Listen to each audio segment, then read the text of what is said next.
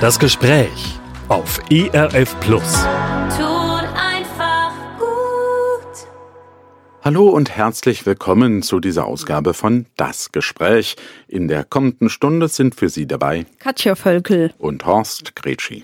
Zurzeit ist das Thema Generationen das Schwerpunktthema im ERF. Und diesem Schwerpunktthema wollen wir uns auch heute in der Sendung mit Gesellschaftsspielen widmen. Wie können Gesellschaftsspiele die Generationen verbinden und welche Spiele können das besonders gut? Ja, da werden wir Ihnen einige Spiele aus dem gegenwärtigen Spielejahrgang vorstellen.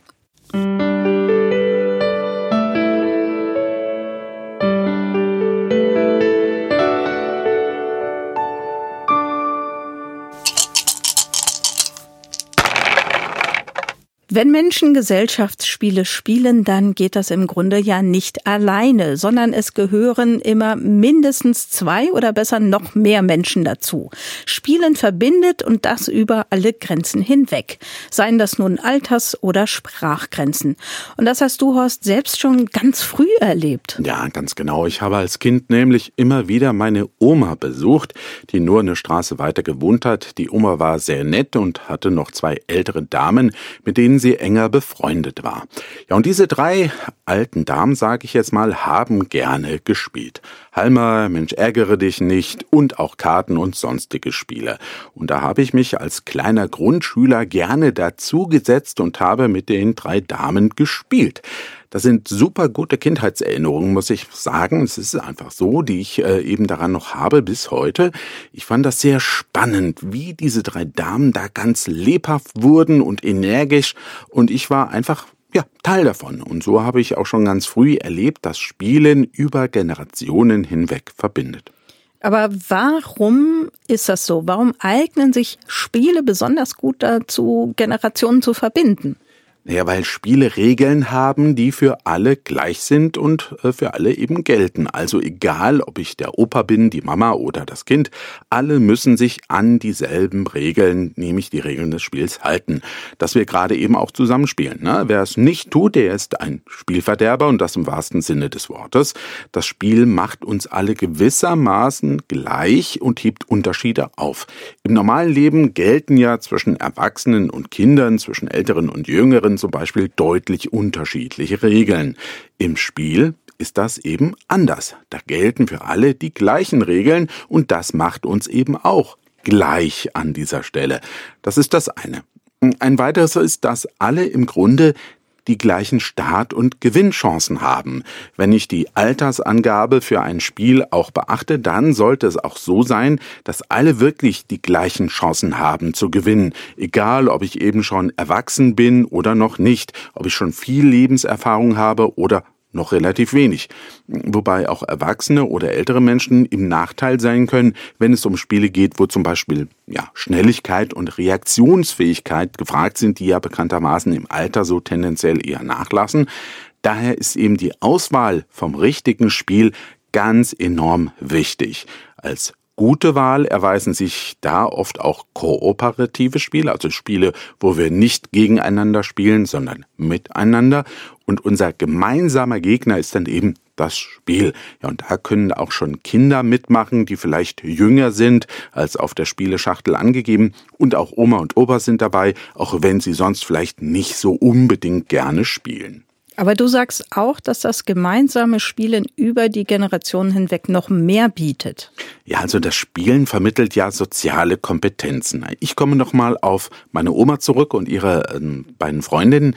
Ich konnte mir hier anschauen, wie die drei Damen mit Sieg und Niederlage umgegangen sind, welche Emotionen das bei ihnen ausgelöst hat. Und ich habe sie eben auch ganz anders erlebt als sonst. Ich habe die beiden, ähm, die drei zum Beispiel auch in der Kirche erlebt, da waren die eben ganz anders, selbstverständlich, oder beim Einkaufen, ja, und hier beim Spielen, ja, da sprühte plötzlich Energie und Lebensfreude, aber ich habe auch erlebt, wie getröstet und ermutigt wurde, das fand ich sehr erhellend. Natürlich waren auch Momente des übertriebenen Ehrgeizes dabei und auch von Sturheit, ob nun jetzt ein Wurf regulär war, beim Mensch ärgere dich nicht oder eben nicht. Aber dann habe ich eben auch erlebt, wie man sich dann eben auch wieder geeinigt hat, ja, und sich wieder vertragen hat und dann wieder getroffen. Ähm, war ja insgesamt nur ein Spiel. Und doch lehrte es mich viel fürs Leben, so viel kann ich auf jeden Fall sagen, und ich kann nur ermutigen, über die Generationen hinweg miteinander zu spielen.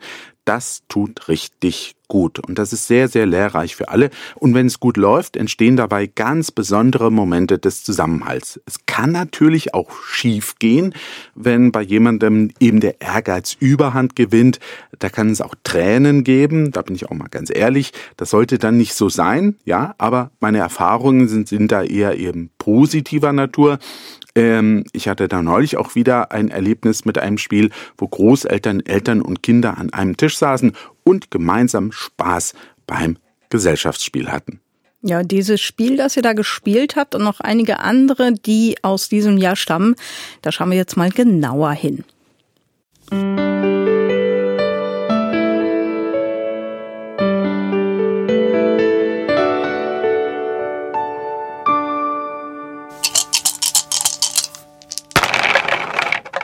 Das Spiel, um das es eben schon ging und von dem du Horst erzählt hast, heißt Kala Karamell. Da zergeht einem ja schon der Name auf der Zunge, Horst. Worum geht es bei dem Spiel? Einfach um Karamell? Oder ja, so ähnlich. Also bei Kala Karamell versuchen bis zu sechs Kinder und auch eben Erwachsene gemeinsam Eis zu verteilen. Mm. Das geschieht nämlich am Eisstand von Kala Karamell.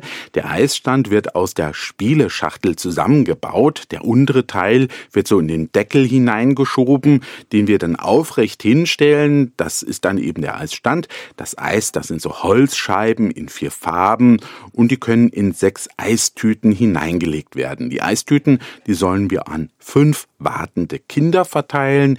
Die Kinder, die gibt es als sehr großformatige Karten und dann gibt es noch eine Sonne, einen großen Würfel und eine ebenso große Münze. Das sind so die Bestandteile des Spiels. Alles schön, wie gesagt, groß und auch sehr bunt. Also wir haben schöne, bunte, große Bestandteile.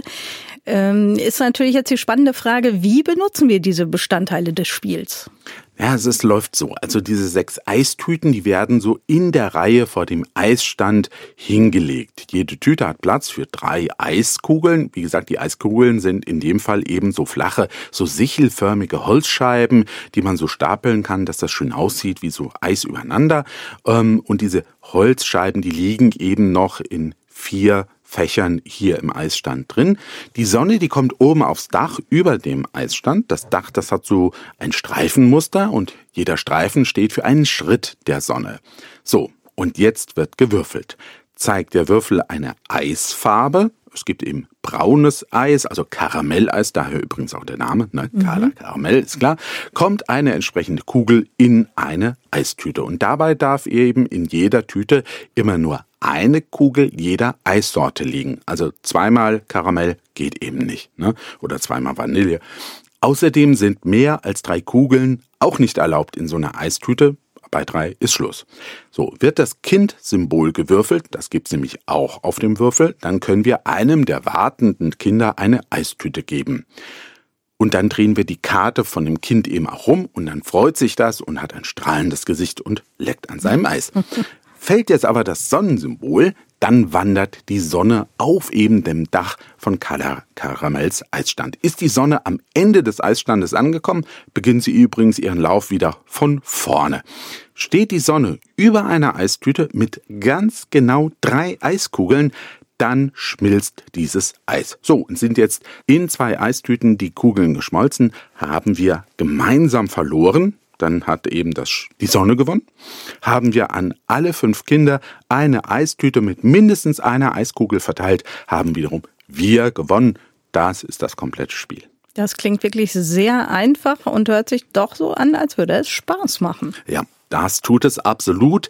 Color Caramel ist ein wundervolles Kinderspiel, das aber eben auch mit der gesamten Familie und auch mit den Großeltern gespielt werden kann. Die Bestandteile des Spiels sind wirklich großartig. Sie sehen sehr schön aus und sind absolut kindgerecht, vor allem eben auch groß. Die Regeln sind super einfach. Würfeln und dann entsprechend Eis in die Waffeln verteilen oder an ein wartendes Kind weiterreichen oder die Sonne bewegen und hoffen, dass es kein eines schmilzt. Das ist für Kinder sehr spannend und sorgt für Emotionen bei den kleinen Eisverkäufern, die mit dem Thema sofort ja auch was anfangen können, kennen alle Eis, ja. Aber auch die Erwachsenen gehen mit, weil eben der Ehrgeiz dann ja auch geweckt wird. Worauf man achten sollte, ist aber unbedingt, dass die Erwachsenen nicht bestimmen oder dominieren sollten. Denn natürlich kann man bei dem Spiel auch sehr taktisch vorgehen. Wo kommt die Sonne nicht so schnell hin? Wo können wir vermutlich sicher eine Eistüte füllen und dann an ein Kind verteilen? Hier kann man die Kinder zum logischen Denken und taktischen Vorgehen animieren und anregen. Aber dann die Kinder auch mal selbst machen lassen und entscheiden. Ne? Und die merken dann schon, was funktioniert und was nicht. Und das ist auch ganz wichtig, dass die Kinder eben bestimmen dürfen, wenn wir alle zusammenspielen. Das wunderbare Spiel wurde übrigens als eines der besten Kinderspiele dieses Jahres ausgezeichnet und das, wie ich finde, völlig zu Recht. Das Kinderspiel Carla Karamell ist beim Verlag Loki erschienen. Autorin ist Sarah Zarian. Bis zu sechs Kinder ab vier Jahren können Spaß mit ihrem Eis haben. Das Spiel dauert gerade einmal 10 bis 15 Minuten und der Preis liegt bei rund 25 Euro. Bilder von dem süßen Spiel finden Sie wie immer auf dem Spieleblog von Horst Kretschi und den Link dahin gibt es auf erfplus.de.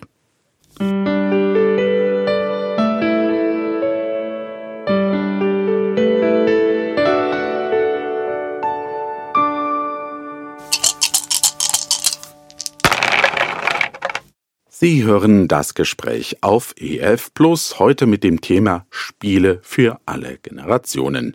Also mit Spielen, die man auch sehr gut über mehrere Generationen miteinander spielen kann. Also Kinder, Eltern und Großeltern, Onkel, Tanten sind natürlich auch willkommen, Neffen und was man sich so alles vorstellen kann. Ja, und da haben wir als nächstes tatsächlich das Spiel des Jahres 2023 Dorfromantik das Brettspiel. Ja, Katja, warum ist das denn besonders generationenübergreifend geeignet? Ja, weil es ein kooperatives Spiel ist. Und das hast du ja schon gesagt, die eignen sich eigentlich ganz oft als Spiele, die die Generationen miteinander gut spielen können. Zwar haben wir Dorfromantik, das Brettspiel, schon mal in diesem Jahr vorgestellt, aber wir machen das an dieser Stelle jetzt nochmal, weil es eben sehr gut in unser Thema passt. Ja, für alle, die es noch nicht kennen sollten, worum geht es dann ganz genau bei Dorfromantik, das Brettspiel?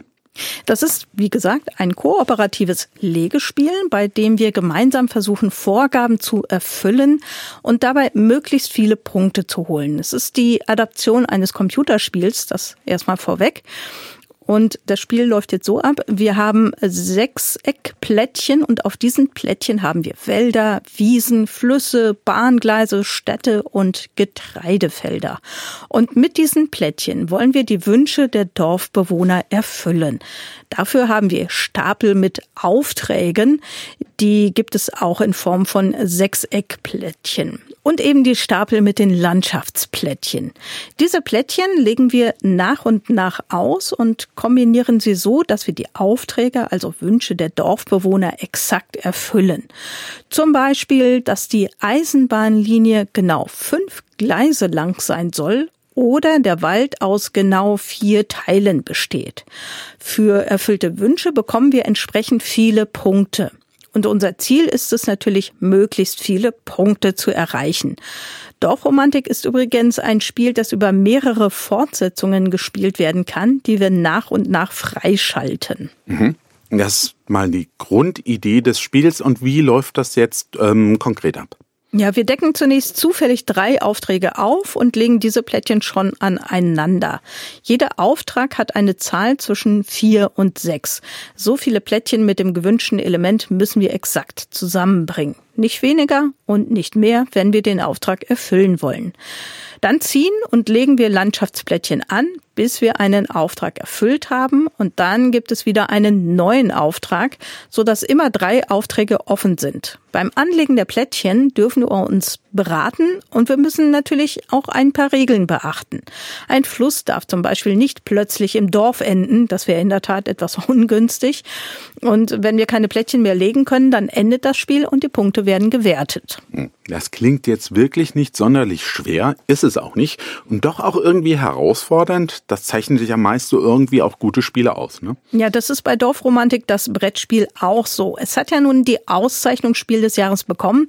Das hat natürlich Gründe. Das Spiel ist sehr leicht zugänglich. Es kann in der unterschiedlichsten Konstellation gespielt werden. Alt, jung, erfahren, unerfahren. Und es bietet ein schönes Gemeinschaftserlebnis. Das ist natürlich etwas, was sich die Spiel des Jahres Jury auch wünscht gewünscht. Die Spieldauer ist übersichtlich, das Material schön, das Spielziel klar. Aber es ist kein simples Spiel. Wir müssen schon gut überlegen, wo wir welches Plättchen platzieren wollen. Sonst wird das nämlich nichts mit dem Erfüllen der Wünsche. Und dazu kommt dann noch, dass wir im Laufe des Spiels Erfolge freischalten können, die uns neue Möglichkeiten im Spiel bieten. Dafür gibt es fünf verschlossene kleine Schachteln in der Spieleschachtel. Also insgesamt ist an Dorfromantik das Brettspiel nichts auszusetzen. Ein richtig gutes Familienspiel, das hat die Auszeichnung zum Spiel des Jahres absolut verdient. Also das macht wirklich sehr viel Spaß und das vor allem als Gemeinschaftserlebnis, das über alle Altersgrenzen hinweg wirklich Menschen verbinden kann. Dorfromantik, das Brettspiel, stammt von Lukas Zach und Michael Palm und ist bei Pegasus Spiel erschienen. Es ist für ein bis sechs Personen ab acht Jahren gedacht. Es können übrigens auch schon jüngere Kinder mitspielen, weil man spielt ja zusammen.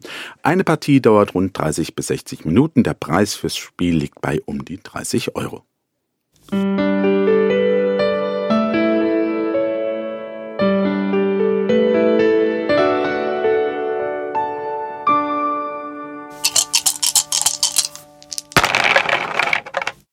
Und damit kommen wir zum nächsten Spiel, das wir Ihnen heute vorstellen. Es ist das diesjährige Kinderspiel des Jahres. Es handelt sich dabei um Mysterium Kids, ein Spiel, bei dem auf besondere Weise kommuniziert wird, Horst. Ja, so ist es. Ich sehe da ein Trömmelchen. Ja, haha, ein kleines Tambourin, das ist wirklich das ja, kann man sagen, der Kern des Spiels oder genauer eine Handtrommel, sagt man, glaube ich, etwas größer als so die Handfläche eines Erwachsenen und diese kleine Trommel, die wird verwendet, um bestimmte Informationen zu transportieren, denn Mysterium Kids ist ein kooperatives Spiel, ha, schon wieder. Alle Kinder, wobei auch Erwachsene mitmachen können, versuchen innerhalb von sechs Runden so viele Schätze zu finden wie möglich und die Schätze sind mit bestimmten Karten verbunden. 78 dieser Karten gibt es. Darauf sind so Alltagsgegenstände und Situationen zu sehen, aber auch exotische Tiere oder ah ja, auch mal eine Kanone. Eine Kanone, ja. Schätze, Gegenstandskarten und eine Trommel. Wie geht das jetzt zusammen? Also wir haben einen Spielplan, das ist eine alte Villa, und zwar die von Captain Boo. Es gibt fünf Räume in der Villa, fünf der Gegenstandskarten werden auf die fünf Räume verteilt. Ja, eine Person bekommt mit Hilfe eines Markers einen Hinweis, den sie sich im Geheimen anschaut, nur für sich, die anderen dürfen es nicht sehen, und dadurch weiß diese Person nun, in welchem Raum sich jetzt der Schatz befindet. Jetzt muss sie mit der Trommel einen Hinweis auf den Raum geben, in dem sie ein Geräusch macht, äh, das auf die Karte eben hindeutet, die auf dem Raum liegt. Also, ich sehe hier zum Beispiel, ich weiß jetzt, ich wäre das jetzt äh, und weiß, äh, unter welchem, ja, unter welcher Karte was versteckt ist. Ich, wir haben hier fünf Karten und du kannst das irgendwie ein bisschen sehen. Ich versuche das jetzt hier mal zu machen und ich versuche jetzt ein Geräusch zu machen und du sagst mal, was gemeint ist. Was könnte es gewesen sein? Also ähm, man, es, Sie hören es natürlich oder sehen es jetzt natürlich nicht, aber wir haben hier so ein, so ein Kreideding an der Tafel, einen Besen, ja. ähm, eine Spinne, die durchs Wasser läuft, eine Gießkanne und ein Anorak, der geöffnet wird. Tja, was hätte es gewesen sein können? Hm. Ah, also da gibt's mir, kann, kann ich es nochmal hören? Aber sicher. Das könnte ein äh, Reißverschluss tatsächlich sein. Ja, das war der Reißverschluss, ganz genau richtig. Also man merkt schon, ähm, man muss eben gucken, wie mache ich das Geräusch so, dass man drauf kommen kann, wo jetzt dieser Schatz versteckt ist, hinter welcher Karte. Ja, ähm, liegst, lieg mal richtig, krieg mal eben den Schatz und dann wechselt eben auch die Person, die den Hinweis gibt, damit es schön rund wird. Fünf neue Karten werden dann auf diese fünf Räume verteilt und so geht das eben über sechs Runden, wobei es noch eine schwierigere Variante gibt, bei der zwei Räume erkannt werden müssen. Was gefällt dir an Mysterium Kids? Abgesehen davon, dass du auf dem Trömmelchen rumtrommeln darfst was am meisten Spaß macht. Es ist ein Spiel, das die Fantasie anregt und äh, für das ich auch Fantasie brauche.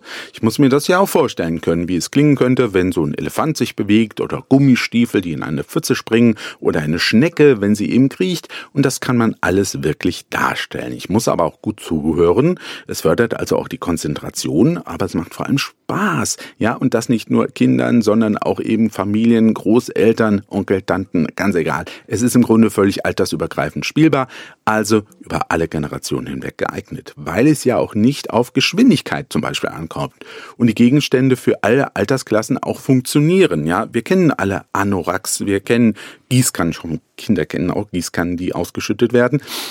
Ich muss zugeben allerdings Einschränkungen. Ein wenig Sorgen mache ich mir nur wegen der kleinen Handtrommel. Die könnte bei etwas rabiateren Kindern vielleicht schnell auch zu Bruch gehen, obwohl sie schon sehr stabil gebaut ist. Das muss ich sagen. Ansonsten wirklich ein ganz wunderschönes, auch ein stabiles Material und auch ein Spiel, wo ich sagen muss, toll, ganz starkes Spiel, zu Recht Kinderspiel des Jahres in diesem Jahr. Wobei man so eine Trommel unter Umständen auch nachbasteln könnte wahrscheinlich. Das Wäre auch ein schönes Bastelprojekt. Kann man, kann man auch machen. Dann können sich auch die Generationen zusammensetzen und Spielmaterial basteln. Zum Beispiel. Mysterium Kids ist bei den Verlagen Libelut und Space Cow erschienen. Autoren sind Antonin Bocara und Yves Hirschfeld. Es ist für zwei bis sechs junge oder auch ältere Menschen ab sechs Jahren gedacht. Das Spiel dauert circa 20 Minuten und kostet um die 30 Euro. Wenn Sie jetzt gerade etwas Gerumpel im Hintergrund gehört haben, war das nicht Horst, der die Trommel zerstört hat, sondern er ist über einen Stuhl gefallen. Ja, da muss man nicht raten.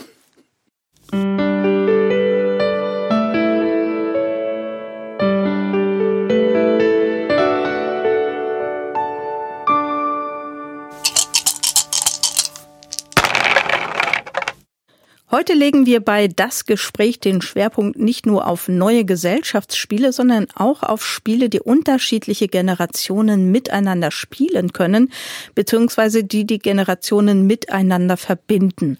Und das Spiel, das wir Ihnen jetzt vorstellen, macht das in ganz besonderer Weise. Es ist eine Reise durch die Zeit und es heißt auch so. Trekking Reise durch die Zeit. Horst, wie funktioniert denn diese Zeitreise?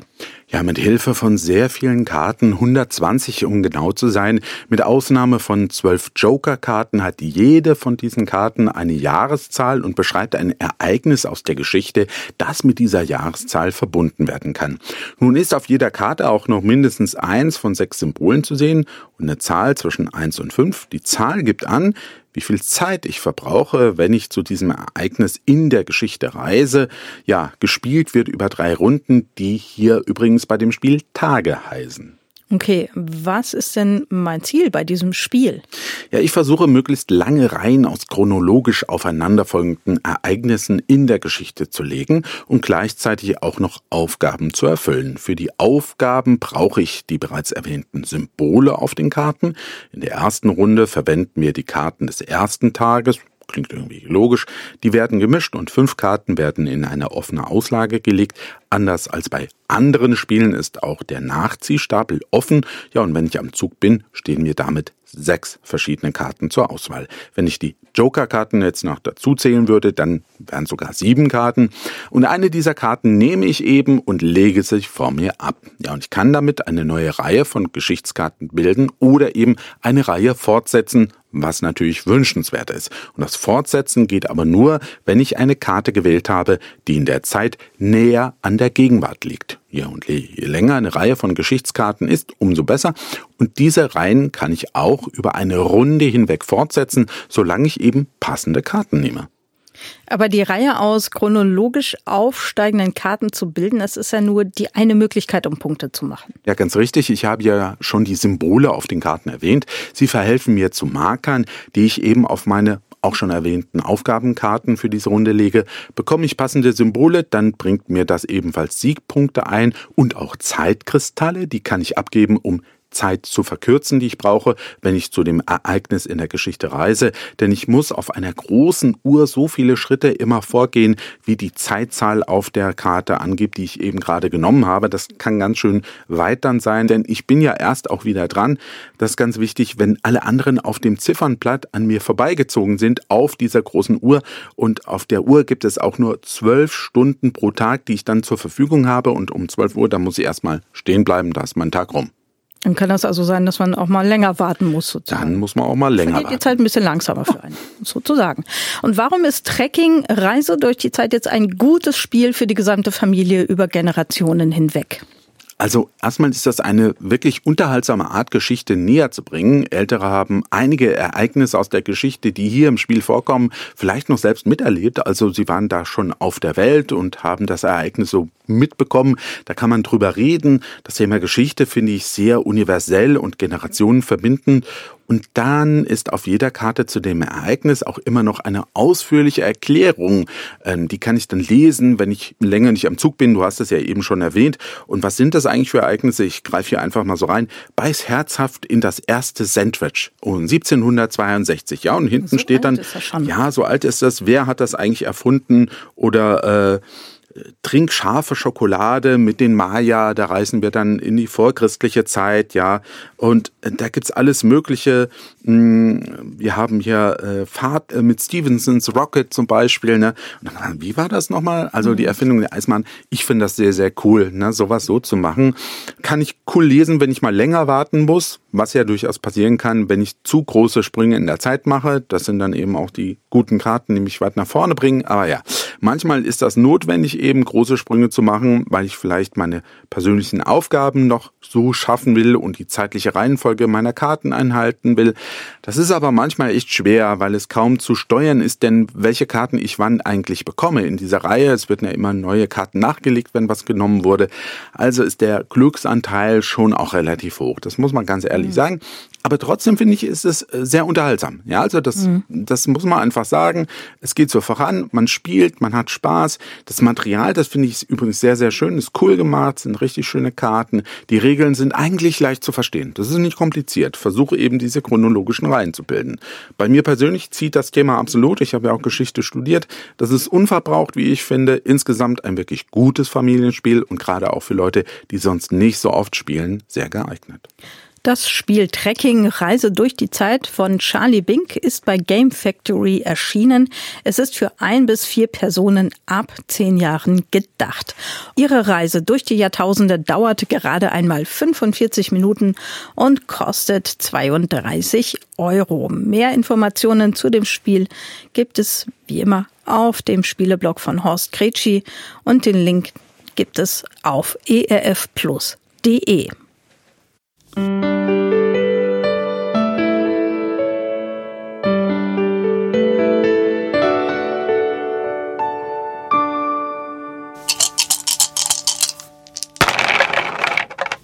Das nächste Spiel, das wir jetzt vor uns haben, hat ein Wortspiel im Namen. Es heißt Kufstein, wie die Stadt in Tirol, nur mit einem H dazwischen. Ich hoffe, Sie haben es gehört. Kuhstein. Und es geht ganz offensichtlich um Kühe. Untertitel Hegen, Pflegen, Felder legen. Katja, ja, wie hegen und pflegen wir denn bei diesem Spiel? Also zunächst mal, ich habe das Haar total gehört, das hast du Gut ausgesprochen. Ja, indem wir Felder legen, um deine Frage zu beantworten. Also es geht darum, wir hegen und pflegen, indem wir Felder legen, das heißt Landschaftsplättchen. Am Anfang haben wir noch gar nichts, nur eine leere Fläche vor uns. Zur Spielvorbereitung wird ein zentraler Spielplan in die Mitte gelegt und dort halten wir unsere Siegpunkte fest. Um Siegpunkte zu bekommen, gibt es 55 Aufgabenkarten und 71 Landschaftsplättchen. Landschaftsplättchen. Von den Landschaftsplättchen gibt es fünf verschiedene Arten. Wald, Wiese, Felder, See und Dorf. Alle Landschaftsplättchen werden verdeckt gemischt und fünf offen ausgelegt. Die Aufgabenkarten werden ebenfalls verdeckt gemischt und dann vier offene aufgedeckt. Wenn ich jetzt am Zug bin, dann habe ich zwei Aktionen und vier Aktionsmöglichkeiten, aus denen ich wählen kann. Dabei kann ich auch zweimal dieselbe Aktion wählen. Mhm. Was kann ich denn alles machen, wenn ich jetzt dran bin? Ja, ich kann aus der Auslage der Landschaftsplättchen eins nehmen und es von mir ablegen immer Kante an Kante. Und als zweite Aktion kann ich eine Aufgabenkarte wählen und auf die Hand nehmen. Und dabei gibt es kein Handkartenlimit. Die Aufgabenkarten zeigen Landschaften in verschiedener Konstellation. Die Aufgabenkarten geben mir vor, wie Landschaftsplättchen in meiner persönlichen Auslage dann liegen müssen, damit ich dafür Punkte bekomme. Und je aufwendiger die Konstellation der Landschaften, umso mehr Punkte bekomme ich dafür natürlich. Mm-hmm. Aber, und das ist, glaube ich, ganz wichtig, diese Aufgabenkarten, anders als die Landschaftsplättchen, das nehme ich mir ja das Plättchen und lege es hin. Die Aufgabenkarten, die darf ich nicht gleich spielen, wenn ich sie genommen habe. Genau, das ist nämlich eine eigene Aktion und die dritte Aktionsmöglichkeit. Um aber tatsächlich die Punkte zu erhalten, muss ich, wenn ich die Karte spiele, in dem Moment auch noch Kühe auf die Landschaftsplättchen stellen, die auf der Aufgabenkarte farblich hervorgehoben sind. Und es darf auf jedem Plättchen auch immer nur eine Kuh stehen. Und eine Kuh, die sich bereits auf einem Landschaftsplättchen befindet, zählt nicht, um eine Aufgabenkarte zu erfüllen, sondern ich muss die Kuh in diesem Augenblick platzieren. Ich habe zu Beginn des Spiels aber nur vier Kühe zur Verfügung. Und da ich also immer eine Kuh auf ein Landschaftsplättchen stellen muss, um Punkte zu bekommen, muss ich Kühe also auch vorher wieder zurückholen. Und das ist dann die vierte Aktion. Kühe zurückholen. Dabei ist es günstig, wenn Kühe auf benachbarten Landschaftsplättchen stehen. Ja, und das Spiel endet, sobald jemand 65 Punkte erreicht hat. Also grundsätzlich klingt das nicht erstmal so furchtbar kompliziert, wie ein sehr, ja, eher wie so ein sehr eingängiges Familienspiel wirkt das. Aber man muss das Prinzip einmal verinnerlicht haben tatsächlich, sonst kommt man schon mal durcheinander. Mhm. Ja. Also, wie gesagt, ich muss gut planen, um mit möglichst wenigen Aktionen möglichst viele Punkte zu holen. Besonders beim Zurückholen der Kühe ist das wirklich wichtig. Also, es klingt erstmal einfach, aber ganz so einfach ist es dann doch wieder nicht. Ja, und ähm, was sagen wir denn nun zu Kufstein? Ja, wie gesagt, das Spiel wirkt zunächst simpel, ich nehme mir Landschaftsplättchen und erfülle damit Aufgabenkarten. Aber die Tücke steckt dann eben in dem Detail, dass ich dann auch immer Kühe auf die Landschaftsplättchen einsetzen muss. Und das ist nicht so ganz ohne. Da muss ich viel besser planen, als ich zunächst so annehme. Es ist natürlich auch immer die Frage, ob da Landschaftsplättchen ausliegen, die zu meinen Aufgabenkarten passen und umgekehrt. Immerhin gibt es Möglichkeiten, die Auslagen auch mal abzuräumen und neu zu bestücken. Und grundsätzlich sind die Regeln sehr schnell erklärt und ja auch nicht kompliziert. Bei den Aktionen sollte man nur immer ganz genau mitzählen, sonst kommt man durcheinander. Also Kuhstein ist ein cooles Spielprinzip, das sehr gut für Familien geeignet ist und auch schönes Material hat. Ja, das Spiel Kufstein, Hegen, Pflegen, Felder legen ist bei Schmidt Spiele erschienen. Autorin ist Rita Model. Es ist für zwei bis vier Leute ab acht Jahren geeignet, dauert knapp so eine Dreiviertelstunde und kostet um die 25 Euro.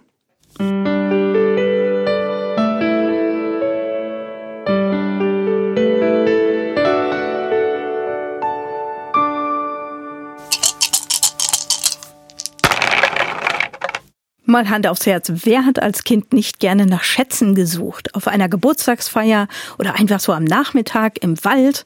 So eine Schatzsuche, die hat einfach was. Und um Schätze, genauer um Schatzkammern, die es zu entdecken gilt, geht es in dem Spiel Silver and Gold Pyramids. Horst, worum geht's da konkret? Außer um Schatzkammern. Ja, das ist ein Spiel, bei dem wir über vier Runden sieben Expeditionskarten aufdecken, so heißen die. Die zeigen sechs verschiedene Muster von zwei bis vier Quadraten. Siehst du zum Beispiel hier so ein um die Eck gelegtes Teil, hier so ein L. Ne? Ähm, so sehen diese Sachen aus. Und diese Karten geben uns vor, in welcher Form wir Felder in einer Pyramide ankreuzen dürfen. Die Pyramiden sind auch auf Karten zu finden. Zwei dieser Pyramidenkarten habe ich immer vor mir liegen. Auf den Pyramidenkarten sind Muster aus quadratischen Feldern in ganz unterschiedlicher Zusammenstellung zu sehen. Und die Pyramidenkarten lassen sich übrigens wieder abwischen und immer wieder neu verwenden, denn ich muss im Laufe des Spiels da Kreuze drauf machen mit einem Stift. Ja, beim Eingang geht es los mit meinen Kreuzen, dann ist es wie ein Labyrinth aus quadratischen Feldern, durch das ich dann durch muss, bis ich eben zur Schatzkammer komme. Und dabei muss ich natürlich noch bestimmte Regeln beachten, ist ja ganz klar. Zum Beispiel darf ich nicht über den Rand der Pyramide hinausgehen und ich muss immer an bereits angekreuzte Felder dann auch anschließen. Ja, darf nicht irgendwo in die Pyramide was reinmalen, aber ich muss nicht jedes Feld in meiner Pyramide ankreuzen und ich kann zwischen den beiden Pyramidenkarten, die ja immer vor mir liegen, da kann ich immer wählen, auf welcher der beiden Pyramiden will ich denn jetzt meine Kreuze machen. Und was ist genau das Ziel des Spiels? Tja, wenn ich Felder in meiner Pyramide ankreuze, dann kann ich dabei zum Beispiel Edelsteine einsammeln, was mir Punkte bringt, oder auch eine Fackel, auch das ist gut. Totenköpfe gibt's auch, die sind dagegen nicht äh, so gewollt, die sind ziemlich schlecht, die will ich nicht haben, aber manchmal muss ich das in Kauf nehmen, um am Ende bei der Schatzkammer anzukommen und das auch möglichst schnell. Habe ich die nämlich erreicht, dann nehme ich mir eine neue Pyramidenkarte. Da stehen immer vier Stück zur Auswahl. Jede erledigte Pyramidenkarte gibt mir nämlich Siegpunkte und wenn ich schneller Pyramidenkarten erledige als die anderen, dann gibt das sogar nochmal extra Punkte. Was ist deine Meinung zu Silver und Gold Pyramids? Ja, also das Spiel ist schnell erklärt und leicht zu verstehen. Das Material ist super solide und die Karten lassen sich tatsächlich auch nach vielen, vielen Partien noch gut abwischen. Das ist einfach eine sehr gute Qualität des Materials, muss man hier mal sagen. Silver and Gold Pyramids spielt sich flott, was auch daran liegt, dass alle immer gleichzeitig agieren. Der entscheidende Kniff an diesem Spiel ist, dass ich die Karten geschickt nutze, die aufgedeckt werden und vorgeben, wie ich eben Felder in meiner Pyramide ankreuzen muss. Das ist das A und O. Auch die Auswahl der Pyramidenkarten, die ist nicht ganz unwichtig. Aufmerksamkeit ist aber auch gefragt. Ich muss auch darauf achten, was denn die anderen so machen und wo ich vielleicht schauen muss, dass ich schneller sein muss als die anderen.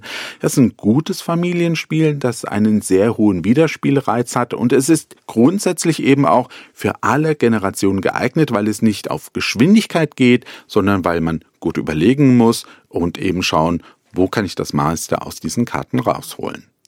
Das Spiel Silver and Gold Pyramids ist beim Nürnberger Spielkartenverlag erschienen. Autor ist Phil Walker Harding. Es ist für zwei bis vier Personen ab acht Jahren gedacht und es dauert knapp 20 Minuten, kostet dabei 14 Euro.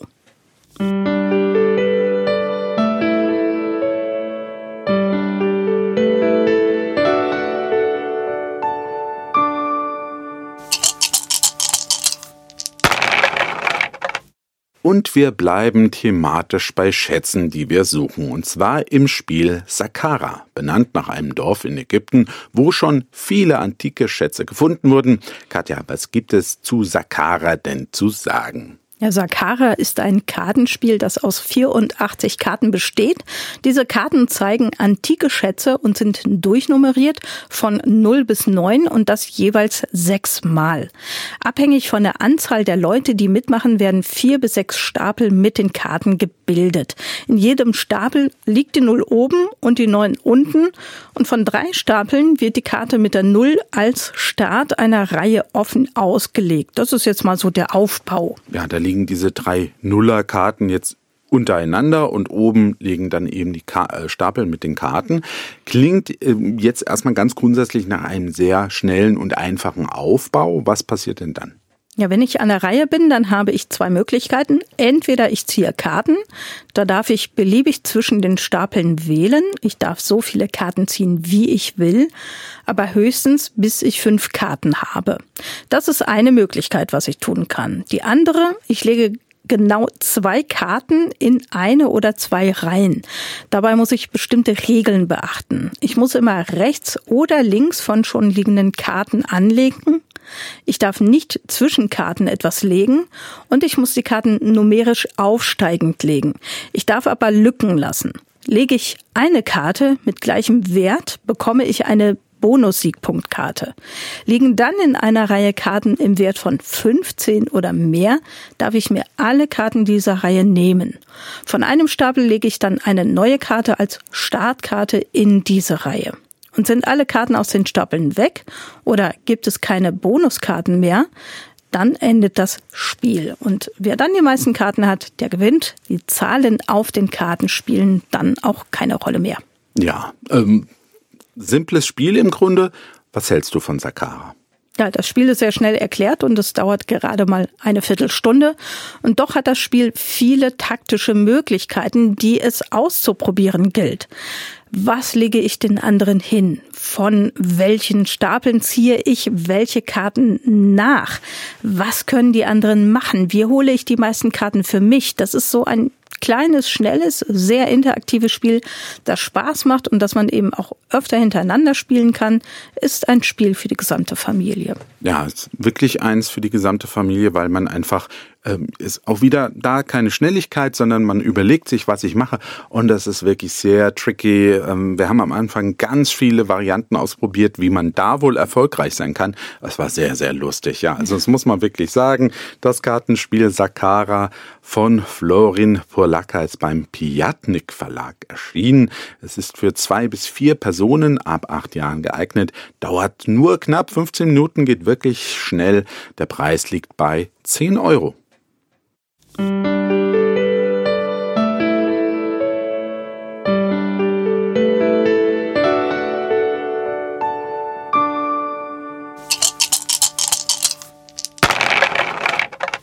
Ja, und das war's für heute hier bei Das Gespräch auf ERF Plus. Das Thema Spiele verbinden Generationen hat uns beschäftigt und ein paar neue Spiele haben wir Ihnen vorgestellt. Wie immer können Sie Bilder und ausführliche Rezensionen der Spiele auf meinem Spieleblog finden. Für jedes Spiel gibt es einen Link auf erfplus.de. Und jetzt haben wir noch einen wichtigen Termin für Sie. Am 27. Januar findet hier im ERF Medienhaus in Wetzlar der erste ERF Brettspieltag statt. Wenn Sie Spaß an Gesellschaftsspielen haben, dann kommen Sie doch vorbei. Es ist aber eine Anmeldung dafür erforderlich. Das geht online. Den Link zur Anmeldung finden Sie auch auf erfplus.de unter dieser Sendung. Also 27. Januar 2024 ERF Brettspieltag. Seien Sie dabei. Wir melden uns dann zum Ende des Jahres noch einmal und haben dann noch ein paar Spieletipps für Sie. Bis dann verabschieden sich Katja Völkel und Horst Gretschi. Das war ERF Plus, das Gespräch. Weitere Informationen sowie den Download zu dieser Sendung finden Sie in unserer Audiothek unter erfplus.de. ERF Plus.